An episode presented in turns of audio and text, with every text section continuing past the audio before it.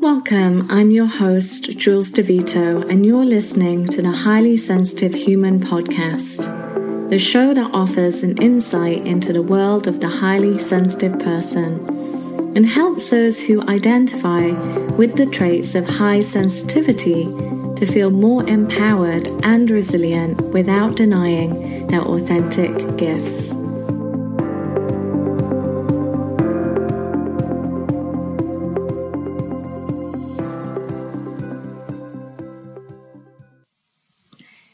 Welcome everyone, and today I'm so excited to be talking to George Hofmann about the relationship between highly sensitive people, mental health, and bipolar disorder. So, George has managed to overcome the worst of bipolar disorder by adding practices in focused attention to the usual therapies of medicine and talk therapy and he works to show others with anxiety, depression, and bipolar disorder how to do the same. So, George has conducted workshops on meditation, movement, and meaningful work for individuals, families, support groups, churches, healthcare professionals, and corporations. So, he's the author of the book Resilience Handling Anxiety in a Time of Crisis and this book is a part of a series of books, which I'm also part of. My book in the series is called Resilience Navigating Loss in a Time of Crisis. And our books were released back in May to help people through the current pandemic. So the series is still a very valuable resource for people, especially those who are highly sensitive as we navigate this current crisis. So I'd like to welcome George onto the show today. Thanks, Jules. Good to be here. So, obviously, as I've already mentioned, you are the author of Handling Anxiety in a Time of Crisis. And we'll come more to this, we'll talk more about this book a bit later on. It was part of the Resilience series, which is where I actually met you or how I met you. Um, mm-hmm. And you're the um, you have your own website, Practicing Mental Illness, which I know provides a lot of resources and articles on meditation and much more to support people through mental illness. So, could you just share a bit more about the work that you do and perhaps how it might relate to helping highly sensitive people as well? Sure. Well, I I have bipolar disorder and I've dealt with this most of my well, my whole adult life and went through years of hospitalizations, inability to hold work or relationships.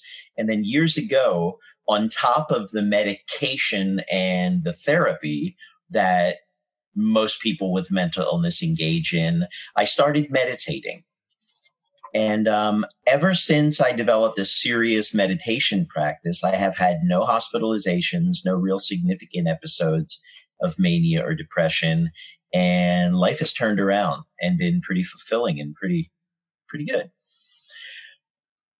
It applies, you know, my, my work with people with mental illness is, is primarily writing and teaching on using meditation as a therapy to supplement the medication and the talk therapy that people undertake and to use it to predict, prevent, and manage episodes of either anxiety, depression, or mania.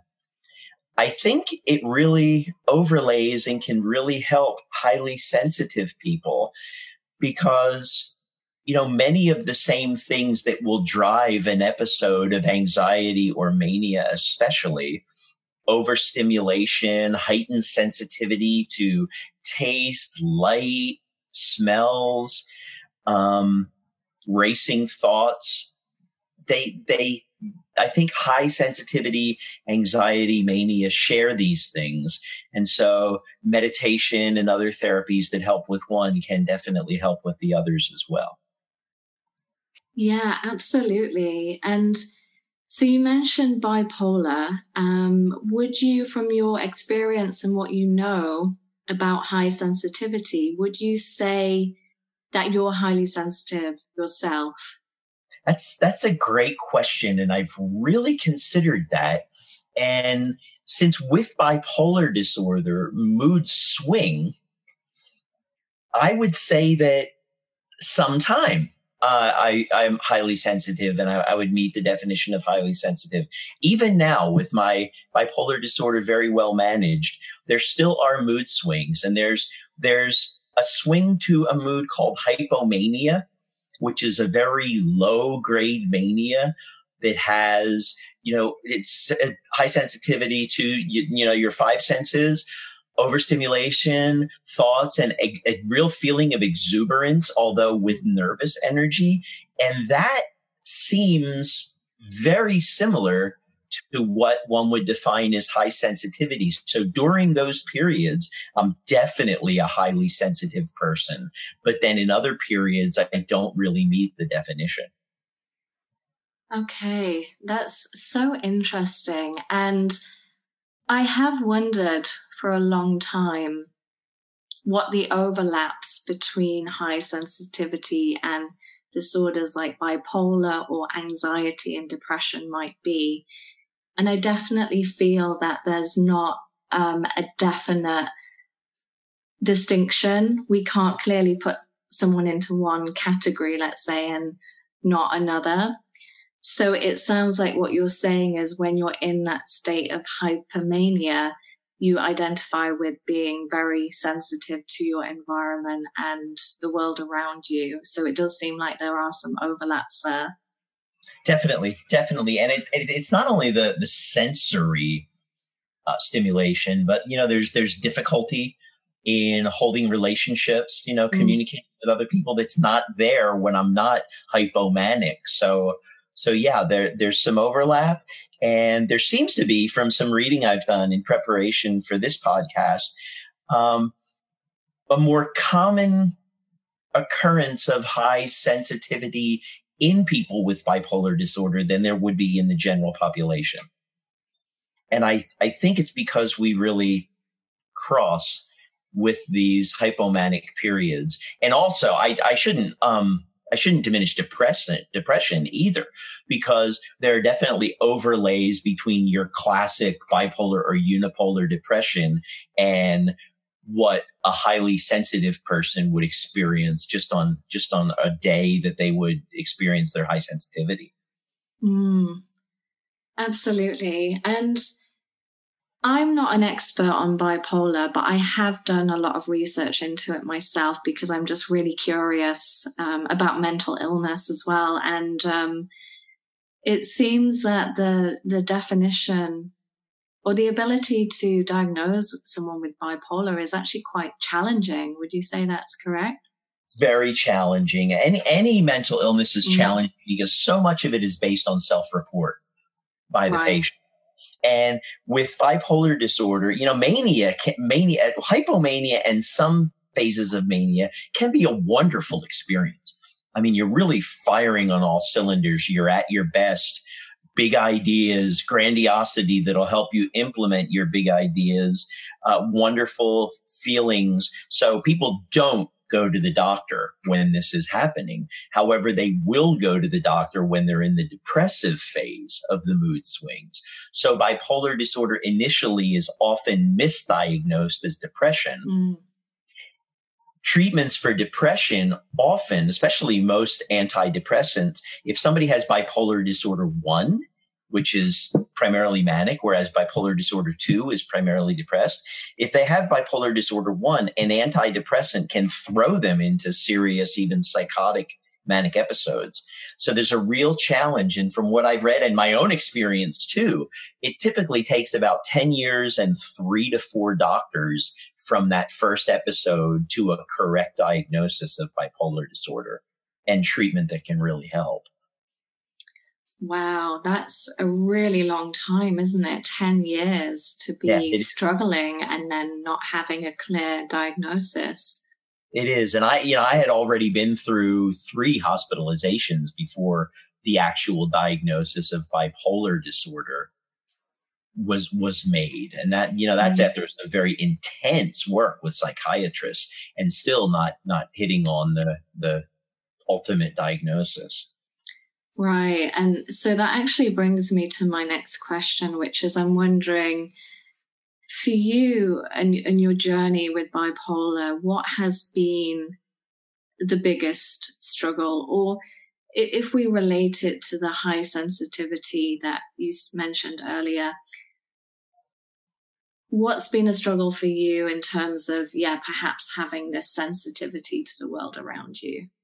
Yeah, the, the, the biggest struggle, oddly enough, because there's been psychosis. I've, I've even had suicide attempts in mm. every, but the biggest struggle was in the self definition, the feeling that, you know, if, if you have diabetes, there's something wrong with your pancreas.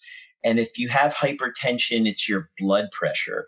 But with mental illness or or any kind of mental health issue there's the sense that there's something wrong with your very self and just coping with this the difference from other people the feeling of alienation mm-hmm. you know that's been the most difficult part because it's it's odd because we all think differently and i'm sure we're all wired slightly differently but once the label's made with some sort of mental health condition, then all of a sudden that person feels separate and there's stigma involved. And that's been the real challenge the challenge of accepting this myself, dealing with the idea that I, in fact, not my pancreas, not my blood pressure, not my heart, not my lungs, but my very self is sick.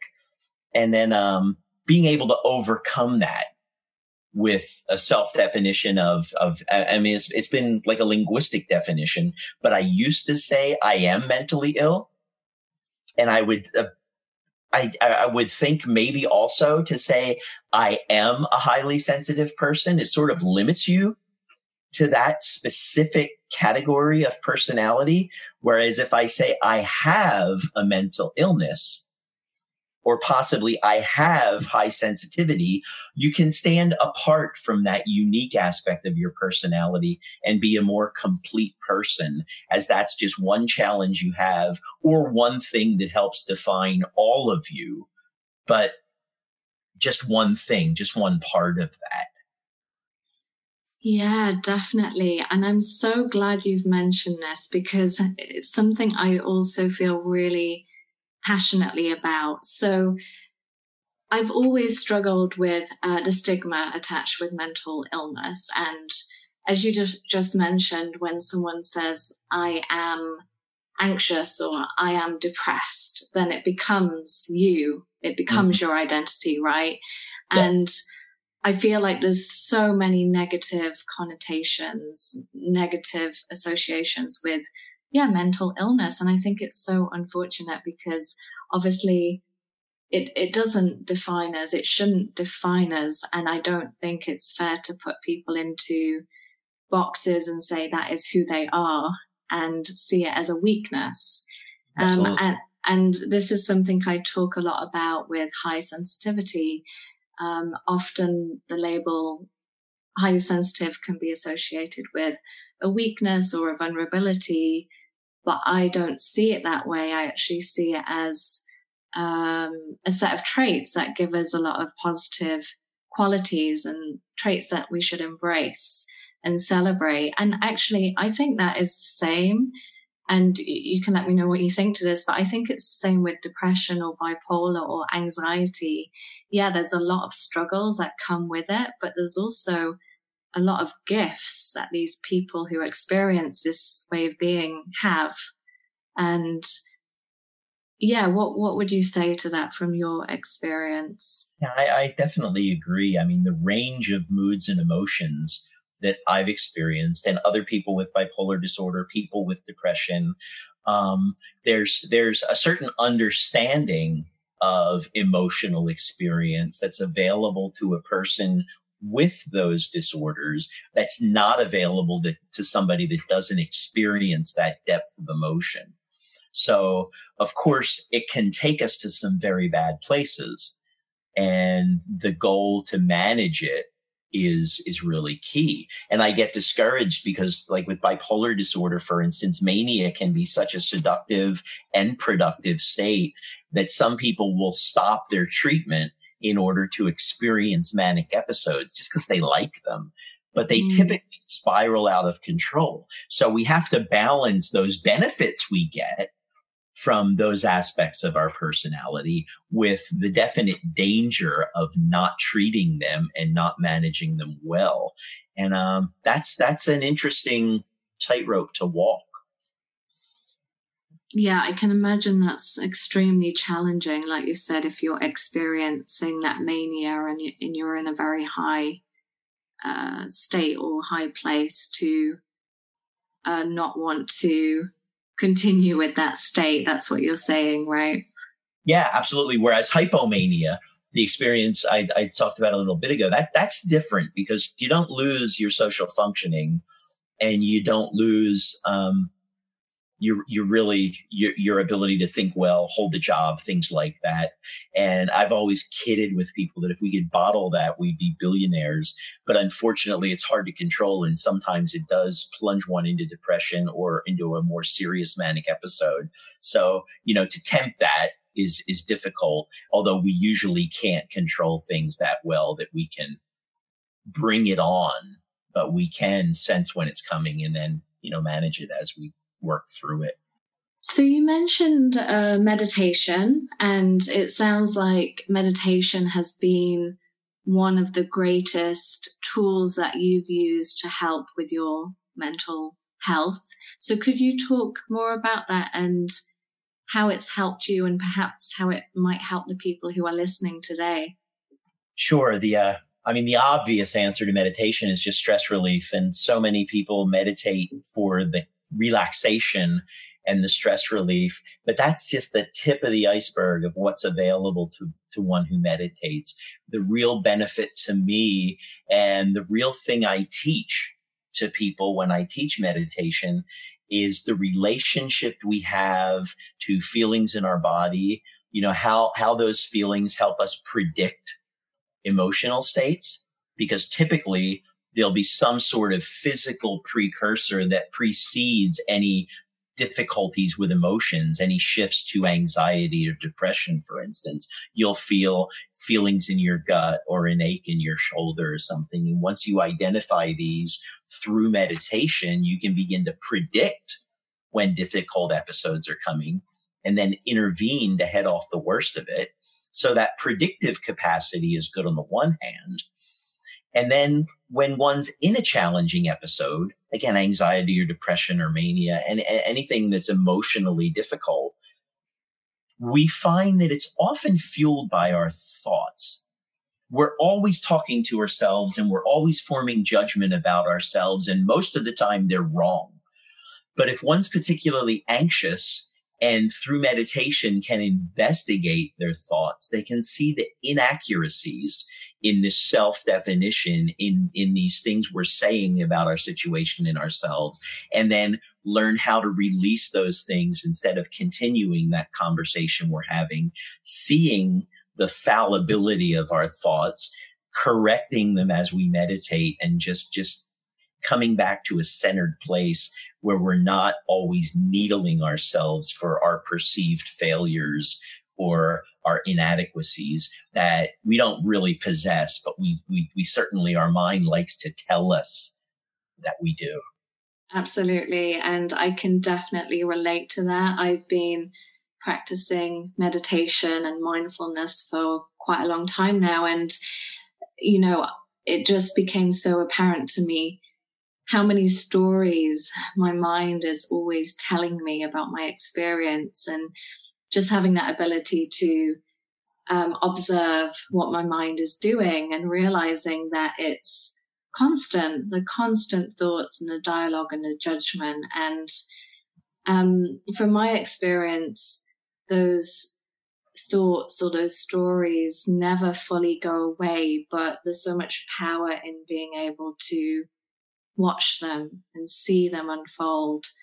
Um, and you also mentioned the physical body and being able to notice what's going on in the body. And I really appreciate that you said that because I think, again, that is so powerful that ability to um, connect with the sensations in the body. Because I feel like we're often so disconnected from the body yeah. and we're not aware of what's going on there. Yeah, we, we seem to live from the neck up. Mm. It's all it's all in our head, and that's why I get discouraged sometimes the way people position meditation because they they look at it as an exercise only with thoughts. And unfortunately some people sell it as all happy happy and pleasant experience when it's not at all. I mean, we have aches in our body, we have negative thoughts, and meditation can be very difficult. It only gives us exactly what we're experiencing in that moment. And if we're ill at ease, the meditation is going to be challenging. And too many people start meditating expecting it to be a pleasant, enlightening experience, don't get that, think they're doing it wrong, and then quit which is really unfortunate because meditation will reflect a lot on what your present experience is. And if you're doing it right, you're going to fully get what you're experiencing right now, not some idealized version of yourself or what you'd like to be. You'll get what is right now in your body, in your mind, and then be able to work with that and really experience that and inevitably accept that. Yeah, definitely. And with that being said, would you say that sometimes meditation is not the right tool or technique for people to use? Sometimes, in some situations, would you recommend people to not meditate? Yes, absolutely. Um, if one is having suicidal ideation, for mm-hmm. instance, or is so terribly anxious that they just can't sit still and the rumination of thoughts is really exacerbating the anxiety. In, in cases like that to sit in silence and focus on these thoughts will only add to the difficulty and make the thoughts worse and possibly become dangerous. So if if a terrible episode is being driven by repeated thoughts, you certainly don't want to sit and focus on those thoughts. You want to do other therapies, which is why I also focus on movement and work. I mean, I say other therapies, of course, if you're, if somebody suicide, has suicidal ideation, they should call a hotline, get to a doctor, get to a friend, get to a mm-hmm. family member and get help. But other therapies such as movement, anything from running to yoga, can help and it's getting you out of your head and into your body which is often a helpful experience or simply work. You know focusing on something productive can be of equal benefit of meditation without some of the negatives that you can get in meditation if you're really having negative thoughts constantly.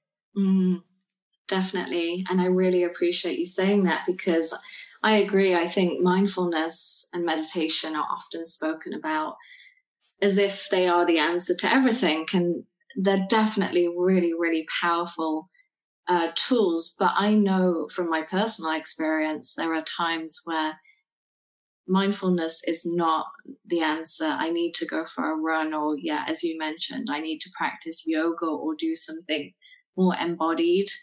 Um, and I think it's really important for people to be aware of that and not to force themselves to, um, I don't know, sit in that stereotypical um, mindfulness meditation posture and force themselves to right.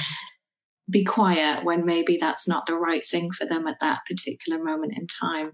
No, and when you begin is key too, because the, the the I guess the benefit of affective disorders like anxiety, depression, or bipolar disorder is that they're episodic. We're mm. typically not in these states all of the time. So to learn meditation, to begin meditation, should be done when a person is in a steady state, in a in a in a more level mood. Um, to practice to encounter some of the more challenging moods. If somebody's in the throes of anxiety, I definitely wouldn't suggest starting a meditation practice then. Use some other techniques to get through it. And then when things are well, learn to meditate and then it, it can help you during a difficult period. Yeah, brilliant. So, I want to talk a bit more about your book, Handling Anxiety in a Time of Crisis. So, as I mentioned earlier, this book is part of the Resilience series, uh, which is um, 10 books that were published to help people through the COVID 19 pandemic. And my book is also part of that series, Navigating Loss in a Time of Crisis. And interestingly, I believe there's a lot of overlaps between your book and my book. We both talk about meditation and mindfulness and uh, provide practical tools for people to navigate anxiety and uncertainty. And I talk about loss specifically. But would you be able to talk more about your book and, and what you mentioned in there? Sure. Um, much of my work previously and and the next book that's coming out is they're really geared towards people with mental illness and, and dealing with their mental illness but with handling anxiety in a time of crisis i i took some of this expertise and some other research and pivoted to, to, to create a work for people who aren't typically experiencing anxiety but maybe having some new uncomfortable challenges based on the crisis this year um, and I'm in the United States. We, we've had, of course, COVID like you've had. We've had all the questions, protests, riots around racial justice. And, you know, this election that we've just gone through mm. and still seems to be, with some tenacity, causing us trouble. um, but so some techniques that have worked for people who have dealt with anxiety through much of their lives to for people who are experiencing specific anxiety because of this year's crisis or, or any event that, that may be temporary in their life, for instance, to use these techniques to help them get through it. And in the book, I really I focus on two things that that maybe people may be unfamiliar with. And one is the communal aspect of anxiety in a crisis. I mean, it's a shared experience. And it's hard because we deal with anxiety as individuals and suffer as individuals. But in a crisis, the thing we share with everyone is that we're all having this anxiety. So if we can, through community work, through groups, through friends, through family, you know, come into touch with these feelings and share these feelings, that alone can be a big help. The other thing I talk about is where anxiety, what really seems to cause the anxiety is when uncertainty collides with belief, when things that we are sure of about ourselves or about our community are threatened by situations we did not expect. And so using meditation specifically in these instances to get under what we believe in, how that's threatened by the uncertainty and you know, where the truth lies instead of just the panic of anxiety, but, but seeing things as they occur as things that occur to us, but not things that we're guilty of and not things that are totally out of our control. Being able to accept what we can control and work with the things that, you know, we can modify in order to improve our situation. Yeah, brilliant. And that does feel so important right now. As you explained, there's this communal experience of going through anxiety and uncertainty. There's so much uncertainty, uncertainty right now.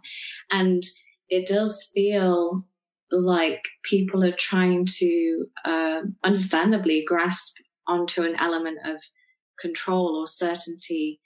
But, mm-hmm. but there's, there's so much that we are not in control of. And it sounds like you're talking about people finding acceptance for that and doing what they can to ease the anxiety, but knowing that there's a lot that we just can't do. Is that right? Yeah, no, absolutely. There's a lot we can't do because things are, I mean,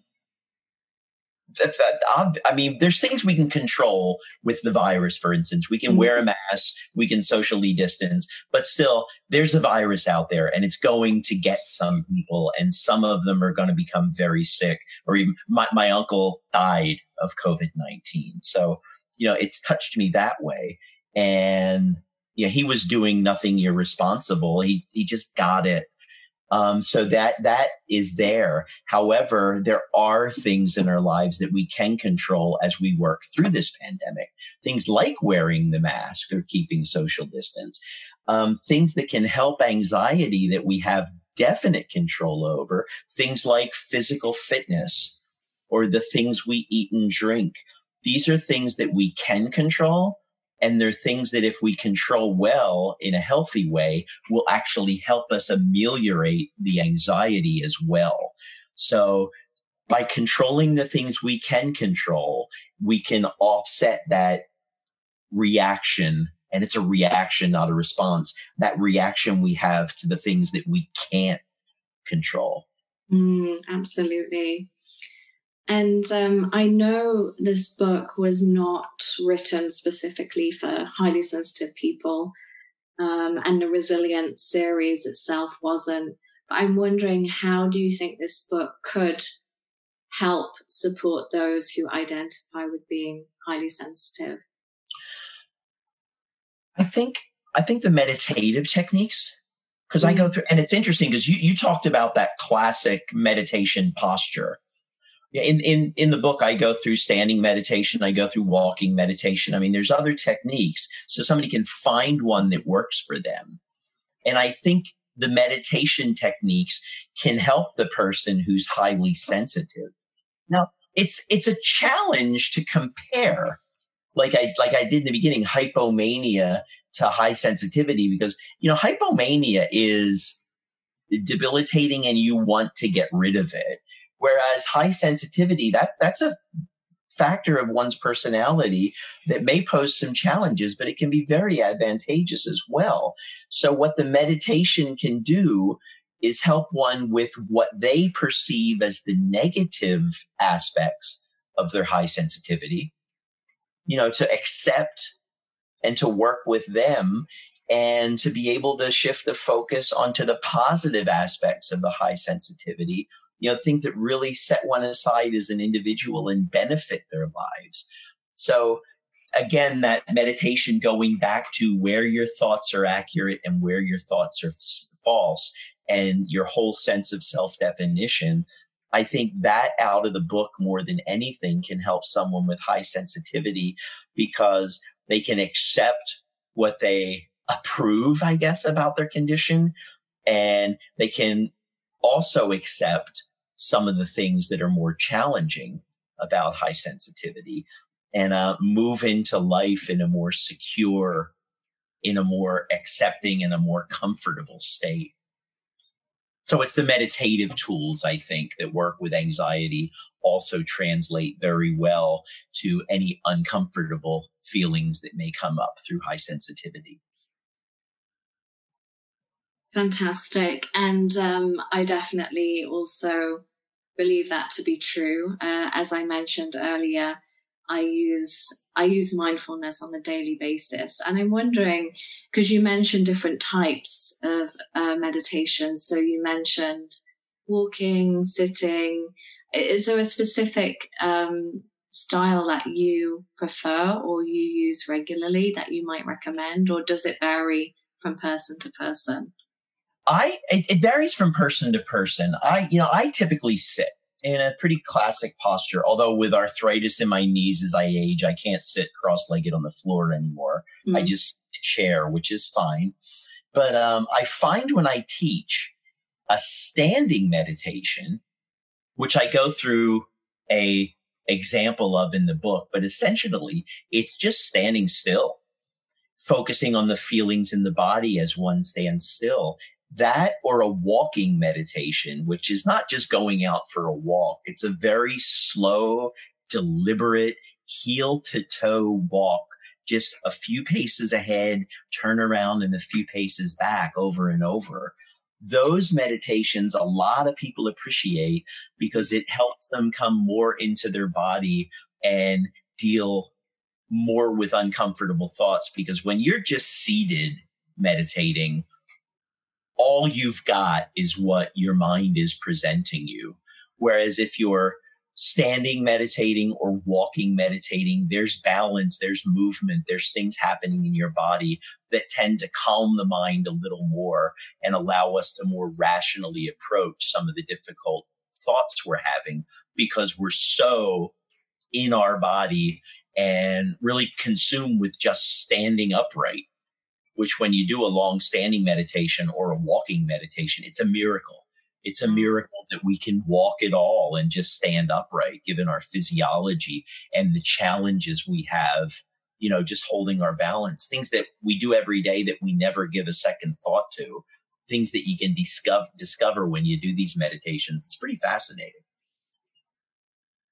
Yeah, and again, it's bringing us back into the body, isn't it? And that uh, more embodied reality, um, which I think I do wonder, yeah, with highly sensitive people or those who feel or experience a lot of anxiety, we might have a tendency to want to disconnect um, because it can become so overwhelming.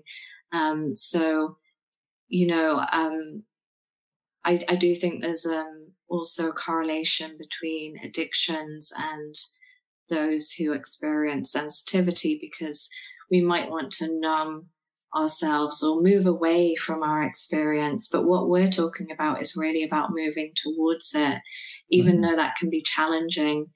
Um, it does sound like, yeah, those walking, moving meditations can be probably the best thing for people to turn to if they have a lot of anxiety.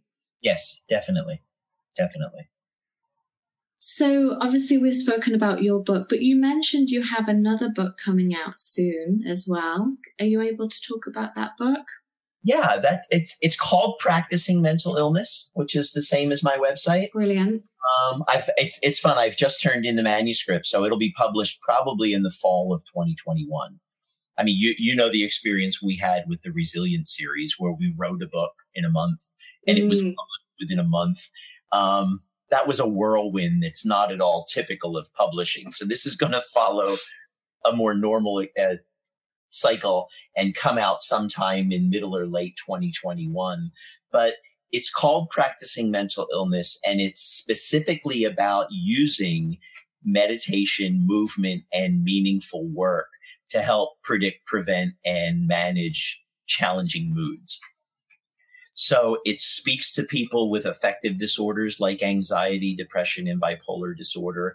And it speaks to the general public as well in a pretty no nonsense, realistic approach towards our responsibility to get well, ways to get well, um, ways to cope, and ways to really improve and, and excel with these challenges.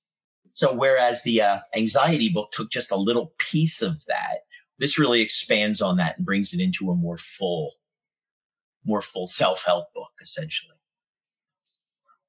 Brilliant. That sounds really, really interesting. And I will put the links to your books and your website in the show notes so people can access those easily. And I really look forward to your book coming out. You said in the fall of 2021 yeah, that's the schedule. That's okay. yeah, come out then. So I'd like to just go back to bipolar and high sensitivity for a moment. So often in the world of high sensitivity, they talk about it as if it's um, something we're born with. Um, so it's there's genetic components. So many people, so they say 20% of the population roughly are highly sensitive. And it's something that um, is passed through us through our genes and we're born with these traits. Whereas with bipolar, from what I understand, this is something which develops through life. Mm-hmm. And it might be because of your lived experiences.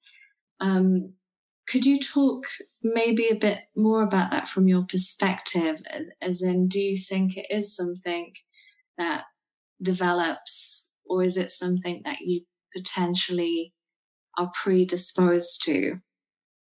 There's definitely a genetic component. Mm. They can see it run through families, and you know, science is beginning to maybe identify genes, although we're still a ways away from that. but there is a predisposition to bipolar disorder. Okay. However, my two brothers and my sister are do not have bipolar disorder, but I do. So there's there's usually some stress event at some point. It can be physical trauma, it can be something psychological, but something precipitates the expression of the genes and develops into bipolar disorder. And this typically happens in late adolescence or early adulthood. Um, that's when all of the affective disorders seem to rise up and begin to affect a person. Uh, so high sensitivity, that's something, of course, that you could experience through youth as a child. Whereas something like bipolar disorder, even though there is a strong genetic component, it doesn't really express itself until somebody's in their late teens or early 20s, typically. Okay, thank you for explaining that. Um, I, I, I think it's really interesting because I also believe that with high sensitivity, even though, yeah, it's probably something we're born with. I do remember as a young child um, being very sensitive to the world around me, and it's something that I've always experienced. But I mm-hmm. also believe it's um, the environment that we're in which causes these traits to um, develop or grow. And so I think it's probably the same as you're mm. explaining with bipolar or anxiety or depression, there has to be some kind of event or trauma which activates that almost or triggers it.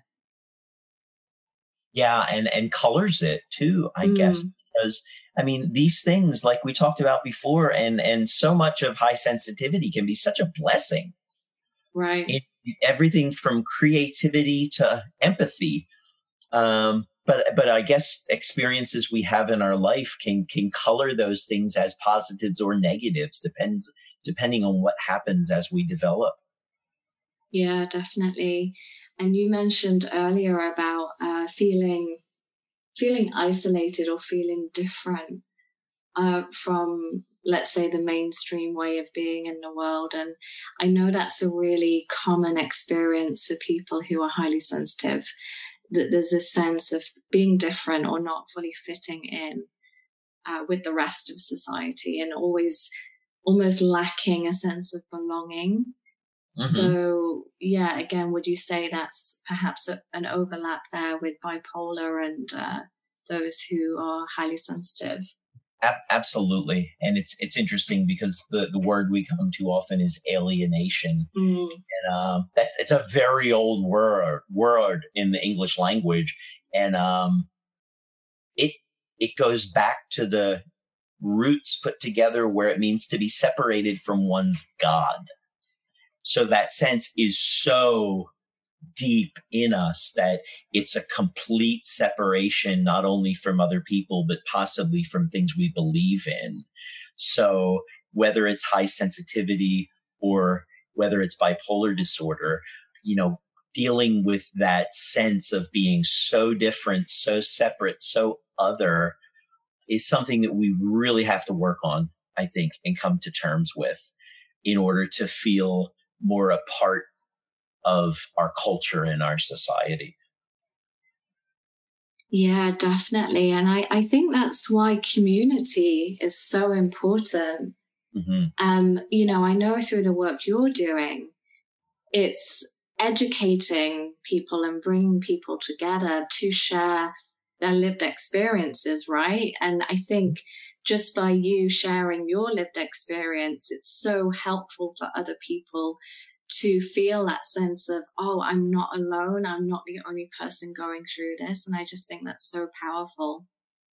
And we have this this strange dichotomy going on now, don't we? Because community is so difficult mm. because we're so limited in who we can get out and mix with and, and have a real social relationship. Whereas on the other hand, um, this whole virtual world has opened up. I, I could do a session with you and I'm sitting in Philadelphia and you're in the UK and we you know we never would have met each other if not for the whole coronavirus pandemic and this virtual possibilities and capabilities so whereas community becomes difficult in the in person sense, it really opens up to us in ways suddenly that we never thought of before um, with people around the world. So it's it's there are people who are similar and there are people who can help if only we look for them.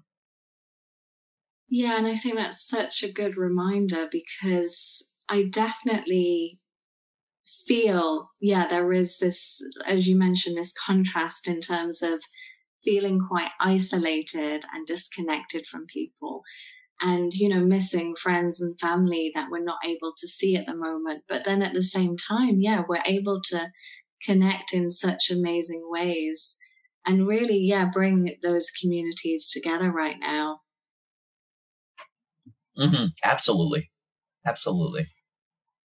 So we're coming close to the end here and i'm just wondering is there anything else um, you feel we haven't spoken about you'd like to mention in terms of your work or bipolar uh, highly sensitive people? The the only thing that i really focus especially in the new book is the sense of responsibility. Um, we should not feel responsible for these mental health challenges we have. I mean it's not my fault that I have bipolar disorder. Um, even someone with addiction, you know, the fact that they've become addicted to a substance, yes, they made the choice when they first took it, but it's not their fault they became addictive. So we don't have responsibility in becoming the, in developing the challenges that we may have, but we do have complete responsibility in overcoming them in living a healthy life, in developing techniques to manage well and be productive and have good relationships. So we should release ourselves from the self blame of any deficiencies we perceive in our personalities or our emotional state, but accept the responsibility to really improve and work well with ourselves and with others. Yeah, definitely. And again, I really appreciate that because it reminds me of something I talk a lot about, which is moving away from this victim mentality. It can be very easy to become a victim to, let's say, um, as we spoke about earlier, the label that you attach yourself to. Mm. Um, so, you know, if you say, yeah, I'm, I'm depressed, I'm suffering with depression then you can easily become a victim to that um, and get stuck. You get stuck in that uh, that cycle of becoming that. But what what you're talking about, and I believe what I also um, relate to, is this idea of stepping into our power and knowing that we do have a choice to, um, yeah, change the way we live and experience the world and and see the gifts behind what we're going through. Certainly. Certainly, that we, we face individual challenges, but just like we talked about the language, you know, I am versus I have, you know, the challenges we have help form us, but they're just pieces of our personality and pieces of what we have to offer to the world. So a victim would be someone who completely identifies with the challenge. Whereas if we realize that's just part of us and we can move into our power, then we can become a more full, more satisfied person, more productive, and more able to help others, and certainly not a victim at all. And I think that is a great place to end today. So thank you so much for joining me on the podcast. Thank you, Jules. This was wonderful. Thank you. And I'm just wondering, where can listeners go to find out more about your work and the resources that we've mentioned here today? Is there anywhere in particular? Well, I write a lot, and there's a lot of me out there. but um, practicing mental illness, which is my, my main site, just practicingmentalillness.com, has information about me, my books, and links to on a media page to most of what I've written or recorded and things that are out there. So practicing mental illness would be the place to find me. There's a newsletter as well that goes out weekly, so one could sign up for that on that site as well. Brilliant. And again, I will put the link to your website and to your books in the show notes so people can access those easily. So thanks again. It's been a pleasure talking to you today. Thanks, Jules. This was great. Thanks for joining me this week on Highly Sensitive Humans. Make sure to visit my website, highlysensitivehumans.com where you can subscribe to the show and find out more about my upcoming workshops, my online eight week course, and where I also offer one to one coaching for highly sensitive people. And if you found value in the show today, I'd really appreciate a rating. Or if you'd simply share this episode with your friends or other highly sensitive people, that would help support this podcast.